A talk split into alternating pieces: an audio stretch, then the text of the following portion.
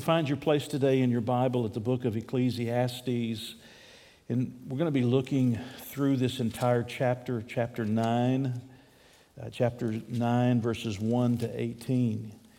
And you say, Pastor, we're going to read all those verses? Well, we might. We might not. But we're going to glean the truth that's, that's found here from this passage of Scripture. I think all of you agree, all of you know that perspective is very vital, it's very important. What your perspective is, is very vital, it's very important. A number of years ago, uh, Oliver Stone came out with a movie about the assassination of John F. Kennedy.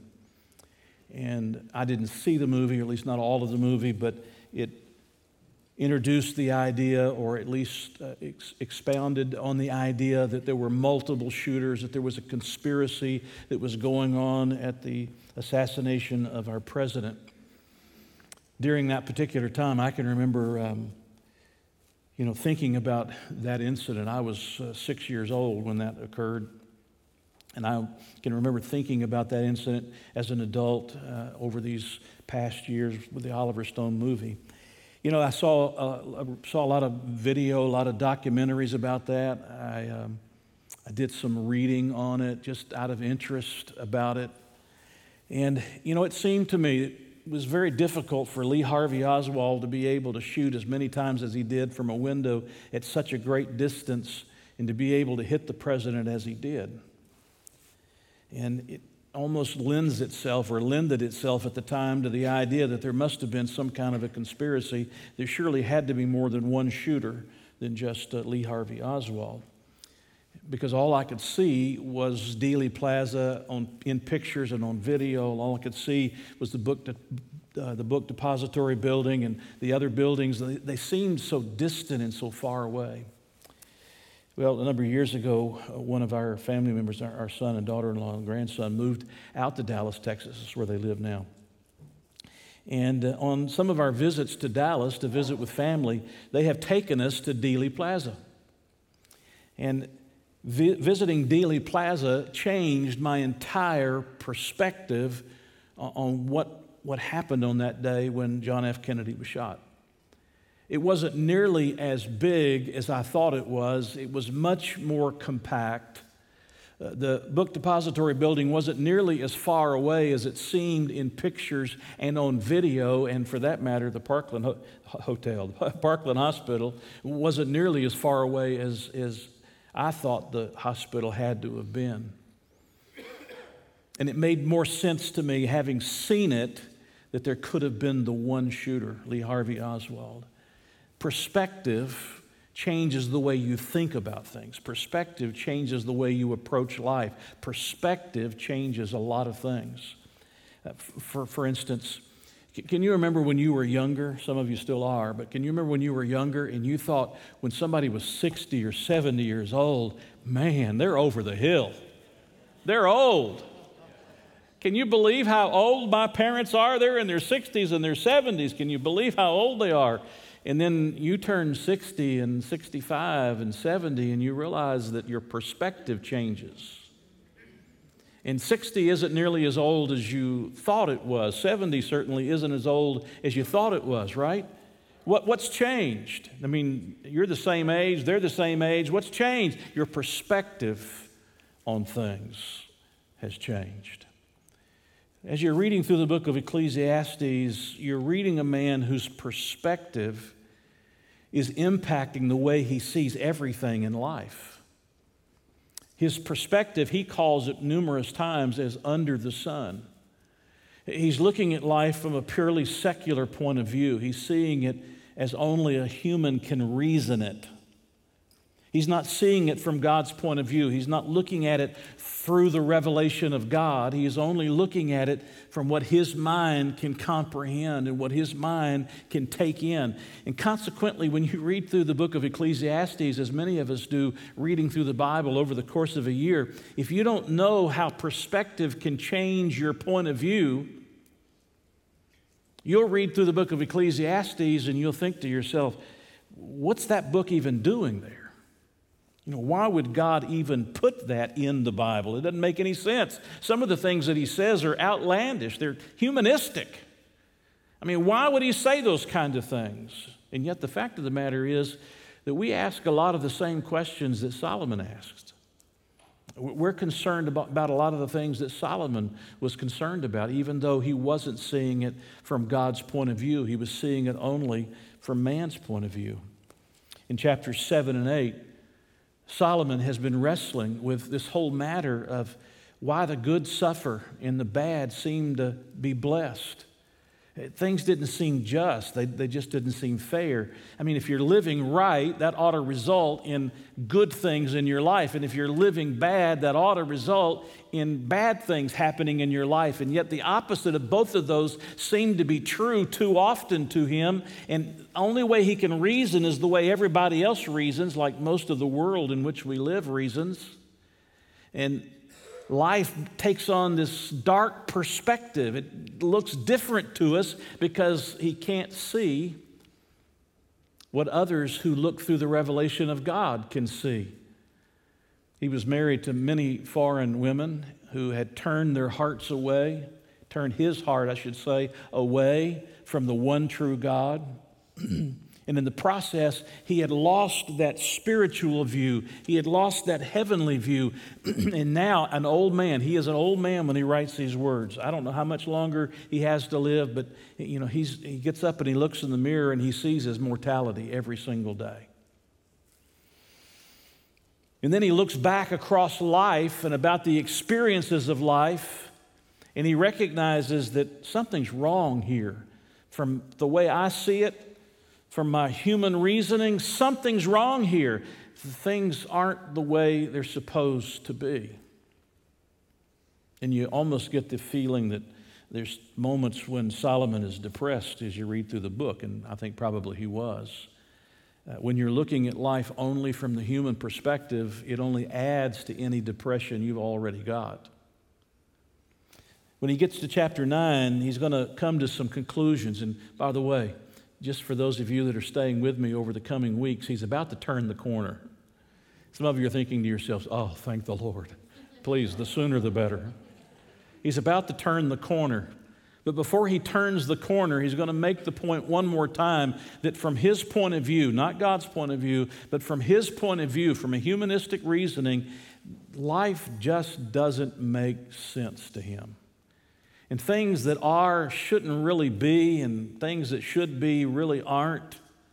And he, he's just wrestling within himself with trying to understand the injustices and the unfairnesses of life. He just can't get his mind wrapped around it because he only sees it from one perspective, and that's not God's perspective.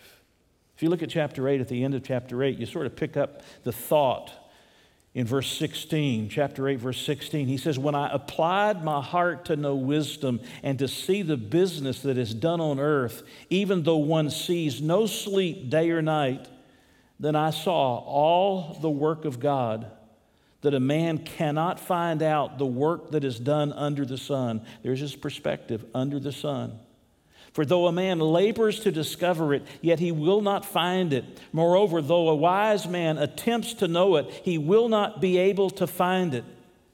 In, in essence, what he says, I've looked back, I've tried to reason this out, I've tried to understand what's going on in life. It doesn't make sense to me, and the harder I try, the more nights I give up without sleep, thinking on it, pondering it, turning it over in my mind. The fact of the matter is, I just can't understand the work of God. It just doesn't make sense to me. As a matter of fact, in verse 17, I don't know if you noticed it or not, but I want to draw it to your attention. Three times he says, You can't find it out. He says, A man can, cannot find out. He says it in the middle of the verse, he will not find it. At the end of the verse, he says it again, he, he will not be able to find it. The fact of the matter is, there's a lot of things that happen in life we're just not always going to be able to understand or explain. And you're going to have to get used to that.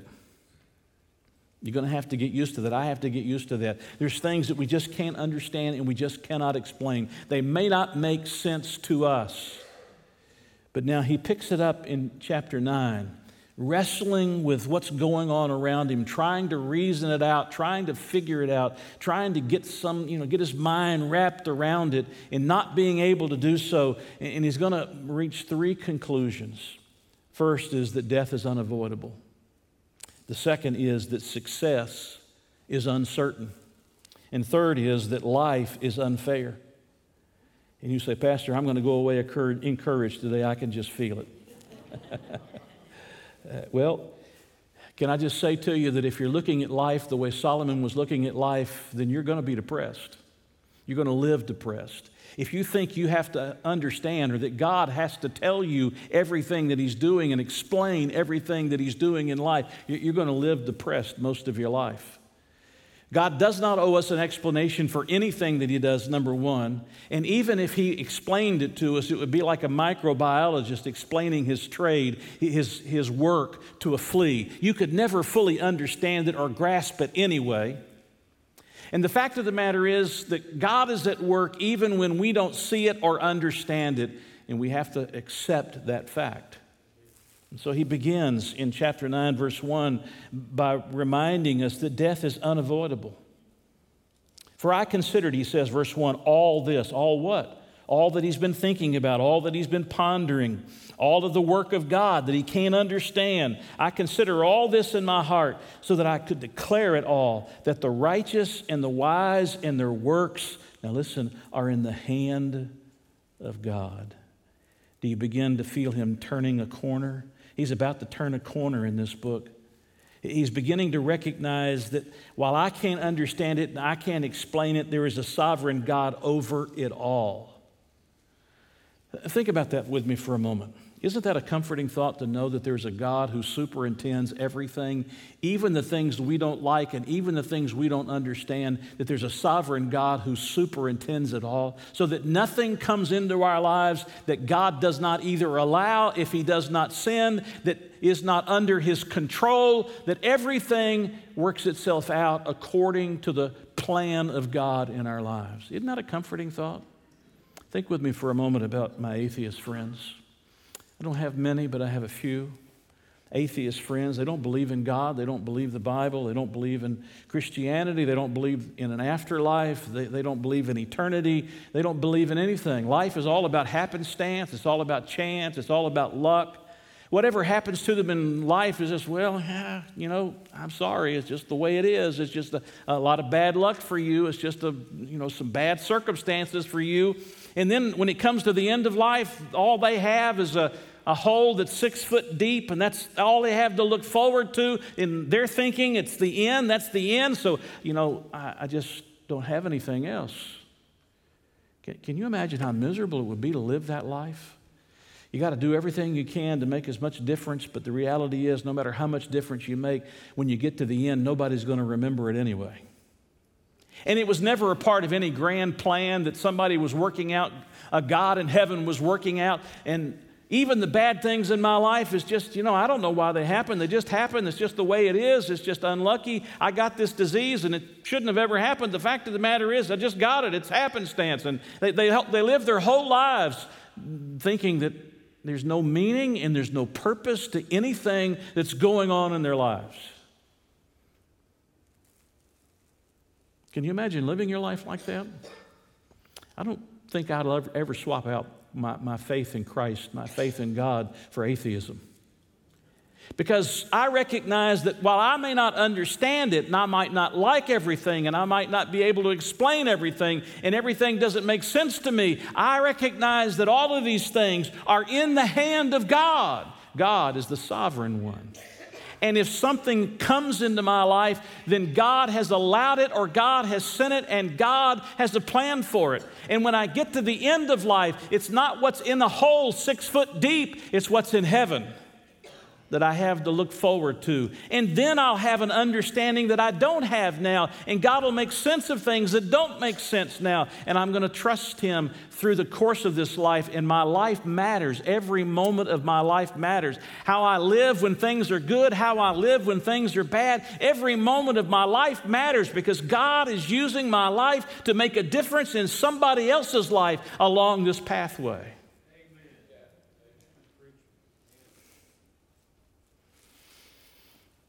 Solomon comes to that conclusion. He says, I, have I've wrestled with this day and night. I've lost sleep over it. I don't understand the unfairness and the injustice, uh, injustice of it all. It doesn't make sense to me. I, I can't explain it. I, I can't wrap my mind around it. I wanted to be able to understand it all, but here's my conclusion everything is in the hand of God. God is the one who is in control. I look at the world around me and it seems like it's spinning out of control. I look at the Delta variant and vaccinated people getting the virus. My neighbor, a vaccinated nurse, got the virus. And I wonder what in the world is going on. Or I watch the news in Afghanistan and I watch the Taliban taking one city after another city after another city, moving in on Kabul and the evacuation of Americans and the British and others who were there in the embassies, trying to get them out before the Taliban, these killers, come and destroy more lives. Or I look on the West Coast and I see fires that are just destroying hundreds and thousands of acres of ground. Or you watch the storms that are coming up through uh, the Gulf back to back storms, tropical storms at this moment, hopefully not hurricanes, but they have been on many occasions tropical storms that turned into hurricanes that come ashore and destroy houses and flood buildings and take away people's businesses. And you go to the hospital and you see people who otherwise healthy should have a long life ahead of them, and yet they're fighting every moment of their life to just stay alive. Or you visit that child who was diagnosed with some incurable disease. That child has no idea what's going on. They don't even understand death. They don't understand the treatments. They don't understand what they're facing in life. That's why they don't have the fear that you and I have when they tell us about it and when they talk to us about it and you say, What in the world is going on? I don't know all that God is doing, and I can't wrap my mind all around all of the sovereignty of God. But the one thing I know is that everything is in the hand of God. And that there is a day, one day, when we'll stand before the Almighty, and the Almighty God will help us to see things if we need to, if we need to have it explained at that moment. He will help us to see things that we cannot see in this life and our faith in God, knowing that there's a day when the justice of God will settle these things that seem so unjust in this world. Our faith in God that He'll be here to comfort us and to help us and to strengthen us and to love us and to care for us, even when life is difficult, is what keeps us going. Knowing that a hole is not the end for me, that heaven is the end for me. He says, People know neither love nor hate, hatred by anything they see before them. In other words, what, what they're experiencing, they, they don't know whether it's the favor or the disfavor of God. And then he makes this statement, verse 2 All things come alike to all. One event happens to the righteous. You know what the one event is? Death. By the way, you're about to read six uh, pairs of opposites because he's emphasizing the totality of this. This one event happens in totality to every single one of us. One event happens to the righteous and the wicked. Here's the first opposite to the good, and in it's implied the bad, the clean and the unclean to him who sacrifices and him who does not sacrifice. As is the good, so is the sinner. He who takes an oath, as he who fears, uh, no, who fears an oath. Six opposites. Six pairs of opposites he brings to bear on it, meaning that I'm giving you the totality. Everybody has an appointment with what? Death. It is appointed unto man once to die and after this, the judgment. I don't know if you have checked the statistics of late, but the mortality rate is 100%. You say, Pastor, you're not encouraging me. Well, I'm, I'm about to. Stick with me. Hang, hang with me here a moment. I got to take you where you got to go so I can get you where you're going to end up, okay? The fact of the matter is, all of us have to wrestle with this reality. You know, when I was young, I never thought about death. Did you? You might have, if there was somebody in your family who got sick and died, or maybe a, a you know, a mother or father, or brother or sister, you, you, might have thought about it. The reality is, for the most part, I didn't think about death. As, as a matter of fact, as a teenager and a young man, I, I felt pretty uh, uh, invincible. Did you feel that way? You thought to yourself, I'm going to live to be that old man of 60. Going to live to be that old man of 70. I, am going to make it. I, I got no worries about it. You feel pretty invincible. When you're young, you're daring. That's why you drive like you drive, like there is no tomorrow.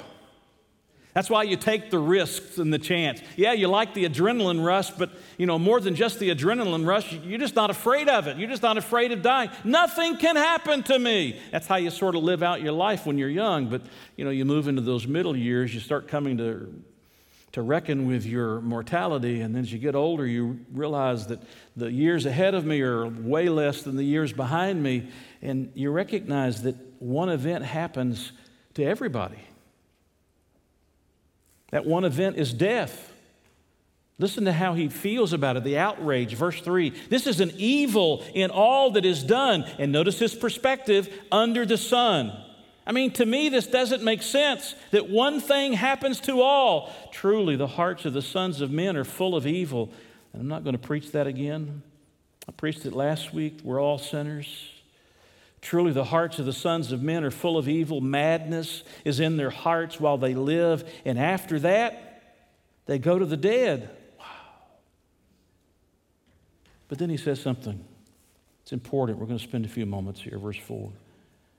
But for him who is joined to all the living, will you notice the next three words? There is hope.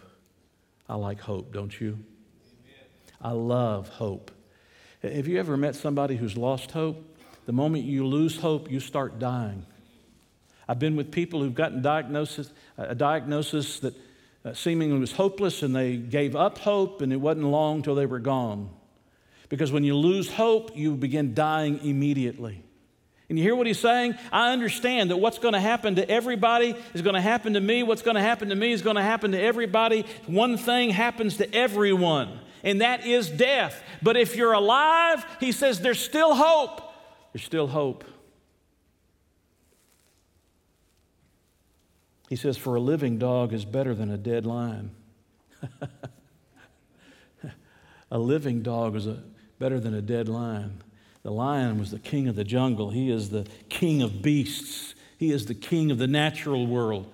You realize in Solomon's day, dogs weren't pets. You know how we keep them indoors and they sleep with us and they lick us in the face and all the things that dogs do. But in Solomon's day, dogs were scavengers, they ran in packs. Uh, they were threatening to human beings, they were threatening to children. But even a living dog is better than a dead lion. Why? Because as long as you're alive, there is what word? There's hope. As long as you're alive, he says there is there's hope. Notice verse 5 For the living know, they know something. For the living know that they will die, but the dead know nothing and they have no more reward, for the memory of them is forgotten. Also, their love, their hatred, and their envy have now perished. Nevermore will they have a share in anything done under the sun. At least if you're alive, you still got some things to do. You can still feel some things. You're going to go through some things. There's some experiences that you can have if you're alive. The living have hope. By the way, can I stop here for a moment? Can I tell you that? The greatest hope there is is the hope that comes through Jesus Christ. Amen. The hope that you'll have with Christ when you're standing in His presence, the hope that you have even before you're standing with Christ in His presence because you have put your faith in Jesus Christ to be your Savior. Do, do you realize that for the believer in Jesus, we always have hope? Even in death, we have hope. Even in disease, we have hope. Even in the difficulties of life, we have hope. You know why? Because we serve a God who, if He chooses to do so, can do the miraculous. When the doctors can't do anymore, the God of heaven, the great physician, if He chooses to do so, can do the miraculous. And if He doesn't do the miraculous, He delivers you out of this world of pain and sorrow and difficulty into His very presence. And there is no more sorrow, and there is no more pain, and there is no more death, there are no more tears, and all of the things that we've become associated with in this life that are such a struggle for us to deal with. There's hope if you're alive. I, I, got good news for everybody here, everybody watching me, everybody that'll hear this down the road somewhere. There's hope. You're living. You're, you're alive. Your, your, ears are still working. They might have hearing aids in. I'll be listening, unless you've turned them off. Forgot after you left your house this morning, you know, listening to your wife, you forgot to turn it back on. or maybe your husband. You're alive. Your heart's beating. There's hope. There's hope. There are experiences that God wants you to have. There's things that God wants you to go through and, and see in life. There, there's joy that He wants you to have in this life. Do you get it? He says, death is unavoidable. Now, this is where it doesn't make sense to me. It doesn't make sense to me that people don't prepare for what is unavoidable and what is inevitable. They just live their lives as if it's not going to happen, as if it's not a reality, as if somehow they're going to escape it. And the Bible only tells us of one uh, uh, one way to escape it, and it's something that is still a yet future event related to the coming of Christ. But beyond that, every one of us gets out of this world in the same way, and yet we prepare for retirement. And we prepare for our children after retirement and after we're gone. And we prepare for this, that, and the other. But we don't stop and we don't prepare for eternity. Why? One event happens to the righteous and the wicked, the good and the clean, the good and the bad, the clean and the unclean, those who sacrifice, those that don't, the good, the sinner, the one that takes an oath, the one that fears the oath. Death happens to all of us. Why would you not prepare for what is eternal? What is everlasting? What never ends? Why would you not prepare for that? Some of you are holding back. Some of you are holding on. Some of you are letting your pride keep you from coming to Jesus Christ and surrendering yourself to Jesus, trusting in Jesus alone. You think maybe in the last moments of your life, somehow, you know, at that moment, that last moment of your life, you'll say yes to Jesus and you'll trust Jesus in the last moment of your life. But the reality is, most people leave this world in an unconscious state.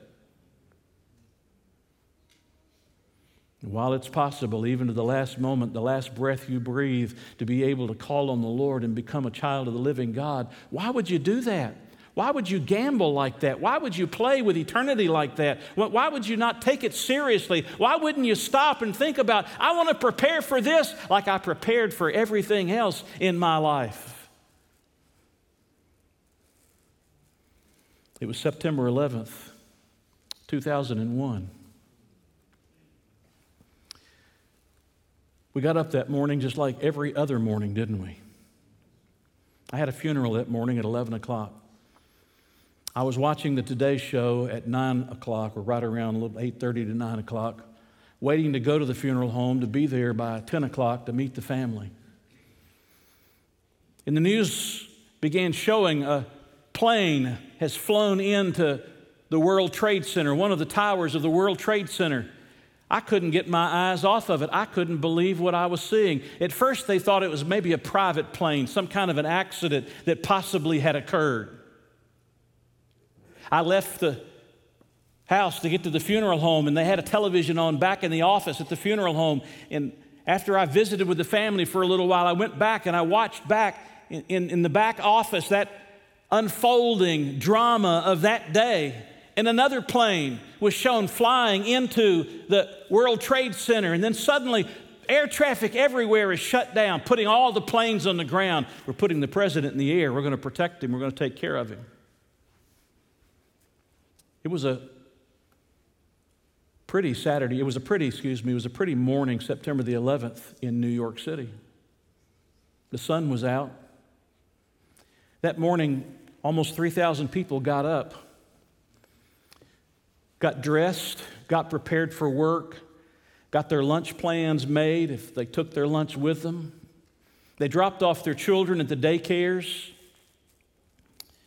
They had full intention of going through the day just like every other day. When they got to the Trade Center towers, they rode the elevators up to those high offices like they had ridden those elevators every other single day. They could never have imagined what was going to unfold on that particular day. They could never have imagined what was going to unfold on that particular day. Where could such evil come from? Where could such hatred and malice come from? That people would learn how to fly planes, would take over planes, and then would crash major airline planes into buildings in order to kill as many people as possible, sitting at their desks, taking phone calls, doing paperwork, working on their computers, thinking about the evening. Tonight, my wife and I, my husband and I, we're going to have supper together with friends, or we're going to swim in the pool, or we're going to go out for a show, or whatever else they were thinking about. September 11th, 2001, almost 3,000 people went to work like they did every other day, and every event of that day was similar to every other event that had happened in all the days that had gone before. But they weren't coming home. Some, to escape the fires of the towers, found it better to jump from the tower and face the death of falling than to, than, than to face the death of burning. And almost 3,000 people died. They weren't planning on that, they weren't expecting that that day. You and I, 20 years later, this is the 20th anniversary coming up, 20 years later, we're still thinking about it. Do you realize there's children that have been born? You obviously realize there are children who've been born that don't even know what that day is about unless we educate them and remind them what it's about. They don't remember watching over the course of that afternoon two enormous towers crumbling to the ground killing not only the people that were left inside, but police officers and firemen on that day. And for that matter, people that would die later from inhaling some of the things that were in the fumes that were released that day. One event happens to the righteous and the wicked, to the good and the bad, the clean and the unclean, to him who sacrifices and him who does not sacrifice. As is the good, so is the sinner. He who takes an oath as he who fears an oath. That event happens to everybody. But for him who is joined to all the living, there is hope. There is hope. The 19th century Anglican bishop J.C. Ryle wrote Death is the mighty leveler. He spares no one. He will not tarry till you are ready. He will not be kept out by moats and doors and bars and bolts. The Englishman boasts that his home is his castle, but with all his boasting, he cannot exclude death. An Australian nobleman forbade death and smallpox to be named in his presence, but named or unknown, it's or named or unnamed, it matters little. In God's appointed hour, death will come. Death will come. Death will come. Is that not a sobering thought? The fact of the matter is, you go to the world that says, you know, you're going to live forever. Just live it up and have fun and just play around with life and you know live on the edge and do all of these things and they never ask you to stop and think about death. But you're going to get maybe 80 or 90 years if statistics are true. You're going to get maybe 70 or 80 or 90 years if statistics are true. And the result is that that's the length of time that you have in this life but there is all of eternity that comes afterwards. Do you know how long eternity is Eternity is forever. It's forever. And it's what you do with G- Jesus while you are living and have hope that makes the difference in eternity. And you're breathing, and you're thinking, and your mind is alert, and you're awake, and you've come week after week and you've listened to me preach from the book of Ecclesiastes, and you've liked some of the things that have been said. And you've You've uh, connected with Solomon because you've felt some of the things that Solomon has felt, but you have been resistant and you've been holding back, and you said, Some other time, I'm going to wait till a little bit later. And the result is that now is the time, today is the day. Amen. This is the moment to make peace with God. In None of These Diseases, a book written by Dr. David Stern, who's a medical doctor, he tells about dealing with dying patients. He told of a young man named Matt. Matt was so anti Christian and so anti God that he wouldn't even allow a pastor to come into his room to pray with him as he was facing imminent death. He asked that the Gideon Bible that was in his room be removed. He didn't want the Bible even in the room with him. Dr. Stern said that he had no physical pain that was going on. There was no obvious physical pain that Matt was experiencing, but he suddenly sat up in the bed. These are Dr. Stern's words. He suddenly sat up in bed, his eyes blazing, and he screamed, No! No! Then he expired. He said his wife suffered grief driven trauma for many, many months. He said that same week, that same week, Dr. Stern said there was a young, there was a woman who was dying of cancer. In her case, he says there was terrible physical pain, but she passed away, whispering to her husband, I love you, John. See you soon. He kissed her cheek as the pastor read the words, Dr. Stern says, read the words of Psalm 23. And Dr. Stern says you could almost feel the presence of angels coming to bear away a heavenly traveler.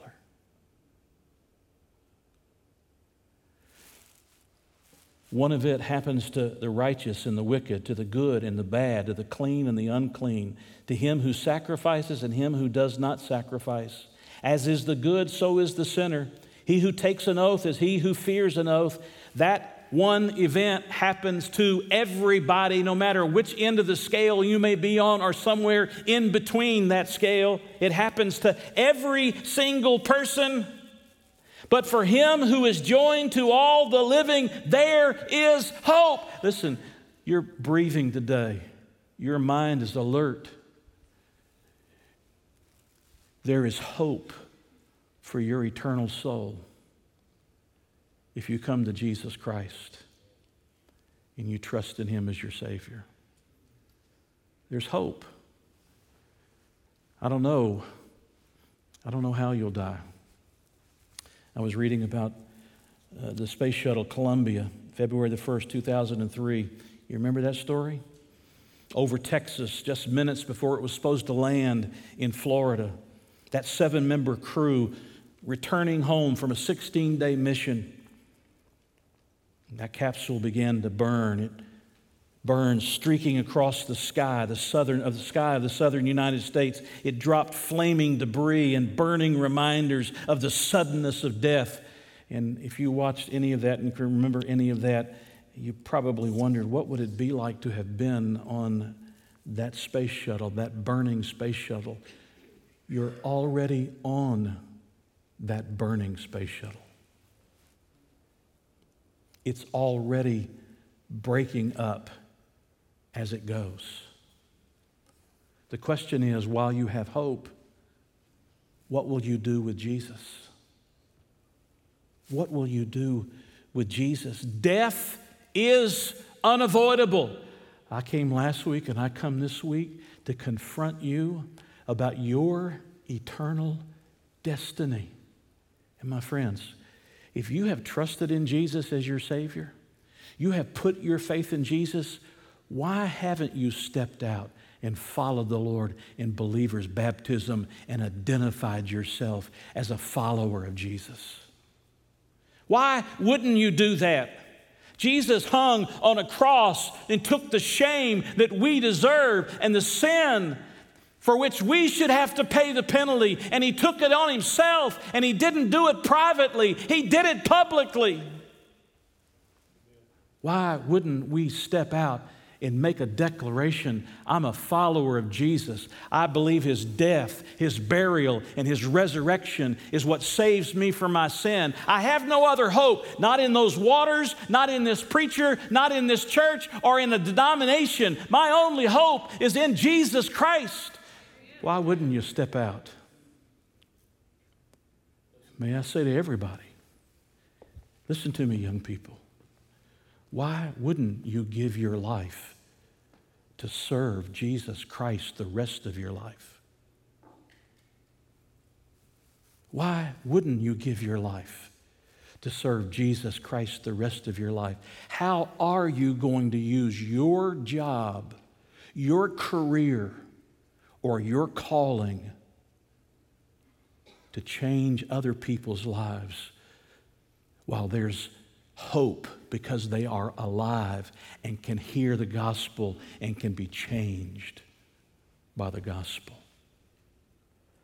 I said, Preacher, I, I wanted a more positive message. That's coming. Not today. That's coming. Hey, there is no more positive message than the gospel of Jesus Christ.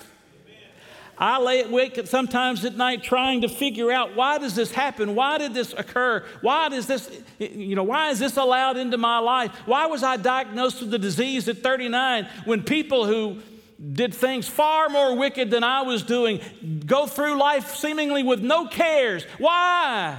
I don't know why. But I know a God who does. And I know a God who saved me through his Son, the Lord Jesus Christ. And I know a God who will save you if you'll come to the Lord Jesus Christ.